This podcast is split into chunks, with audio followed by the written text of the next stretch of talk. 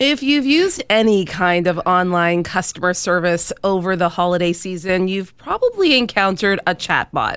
It's that pop up at the corner of the screen offering to help you find the service or department you need. These computer programs may seem relatively simple in appearance, but they are the focus of some pretty intense research.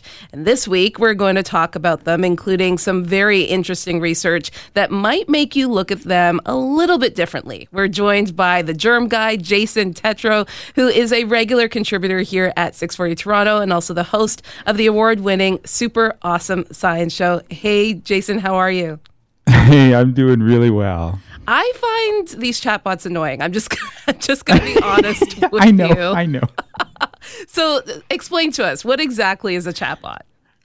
Well, I think that's one of the reasons why I wanted to talk about it this week because it is so annoying most of the times. And I mean, it didn't just start with the chat bots that you're seeing online. I mean, we had Clippy. Remember that? Yeah. From the Microsoft Word. Like that was sort of the beginning of the idea of the chat bot, which is essentially it's a computer program that is designed to mimic a human conversation. Um, and it really goes back to that old adage that you know nothing beats another human voice when it comes to help. So they're based on artificial intelligence and offer a variety of different services we normally associate with talking with another person. And, and, and, I guess the goal is to develop a personal connection so that they are more likely to use the service. Um, but as you were just saying, you know, they, they kind of be annoying. And as one study recently revealed, depending on how the chatbot is designed, it may not have the intended result at all. Okay, so you're suggesting that a chatbot might actually hurt a service's goals of trying to be yeah. more helpful. I, yes, indeed. And for those of you who are out there who are like, that chatbot just gave me a negative customer experience. You're not alone. um, in fact, it's now in a paper uh, in the journal Information Systems Research, led by a group out of McGill. And the title, I, I, love this title. Sometimes titles can be a bit boring, but this one is awesome. It's Bots with Feelings. Ah. Should AI agents express positive emotion in customer service? Um, and not surprisingly, the actual goal was to find out if positive emotion could influence customer service. Right. So, how did they manage to figure that out? Okay, so they did a comparison between human and AI customer service conversations. Um, they got 155 people to use a chatbot, and then it was they either talked to an AI or a real human. And what they wanted to find out was whether or not the AI would give an even better customer uh, service and, and therefore get a better customer review um, over just having a human conversation. And well, it was pretty much the opposite if there was positive emotion expressed by a human agent, the service quality was perceived as excellent and really, really good. There was satisfaction.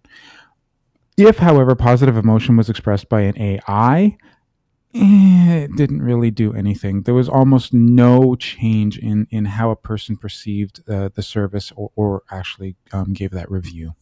Well, I mean, I feel like that's kind of it's kind of obvious, right? Like, so an AI simply could not match human positivity. I mean, mm-hmm. that I know that that's the goal, but that doesn't surprise me. I mean, I've maybe it's because I've had such bad experiences with these chatbots. and I think, I mean, I, you're not alone, right? Yeah. And some of the words that they use, and, and and some of the positivity that they use, and and you're thinking, why are you being so positive to me?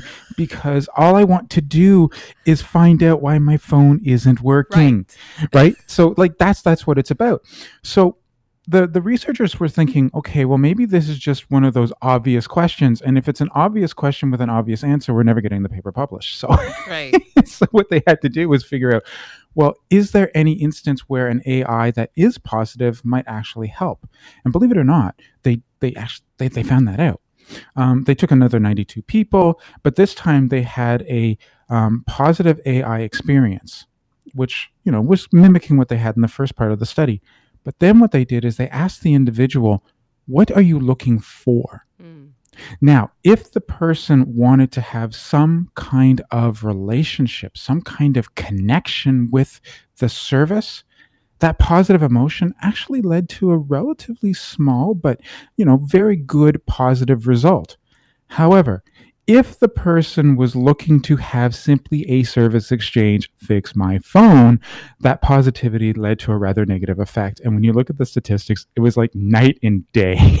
Wow. there was no harmony whatsoever.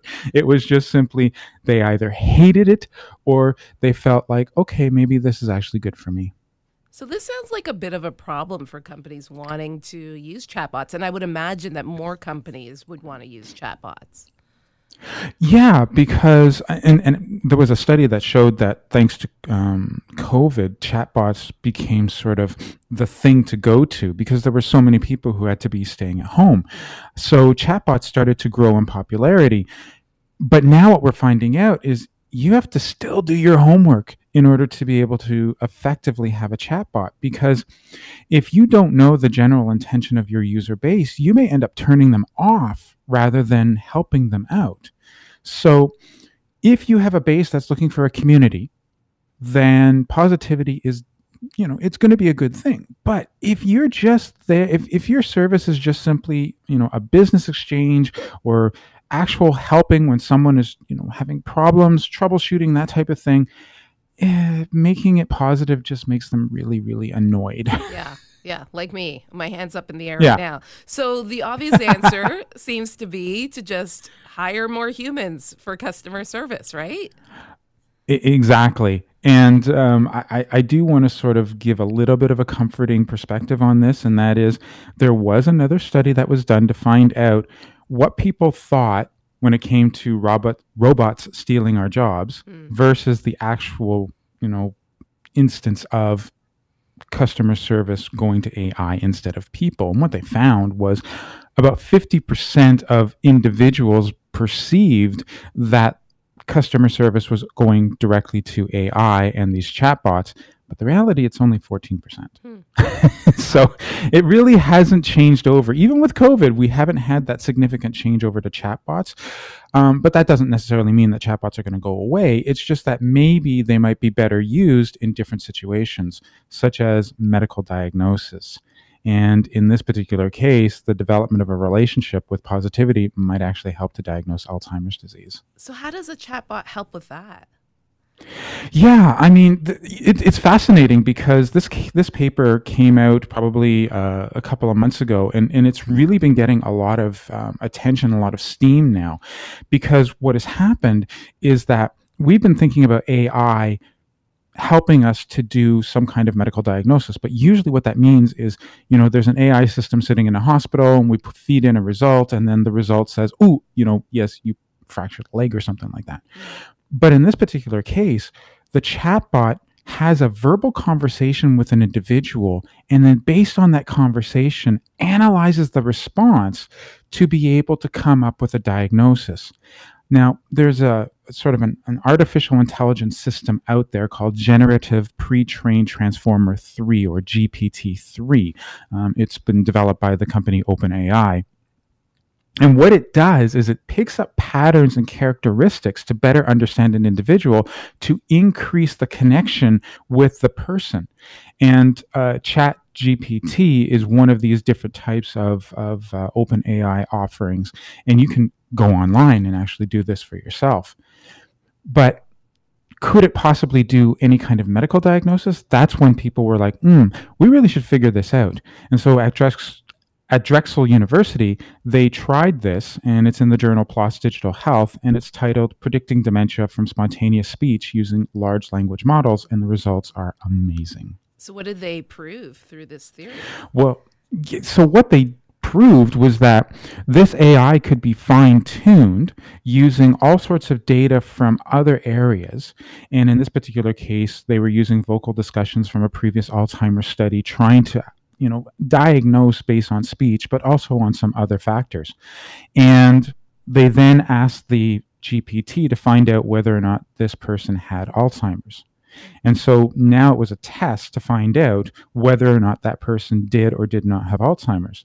Now, in the previous study where they got this data, it had about a 70%, excuse me.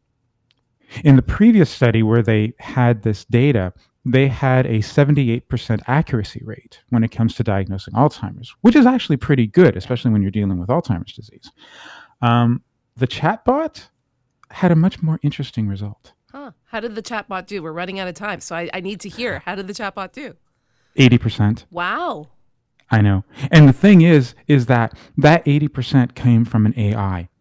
And when you think about it, you have to realize that, yes, indeed, we are finally getting to a point where we might be able to do some of these diagnoses using AI.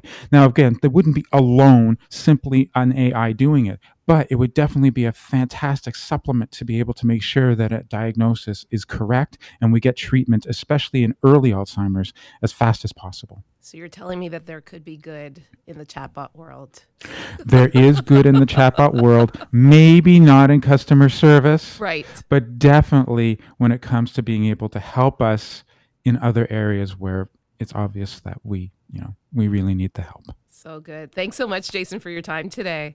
It was such a pleasure. Take care. That was the Germ Guy, Jason Tetro. He is a regular contributor here on 640 Toronto and also the host of the award winning, super awesome science show. You're listening to Toronto this weekend on 640 Toronto.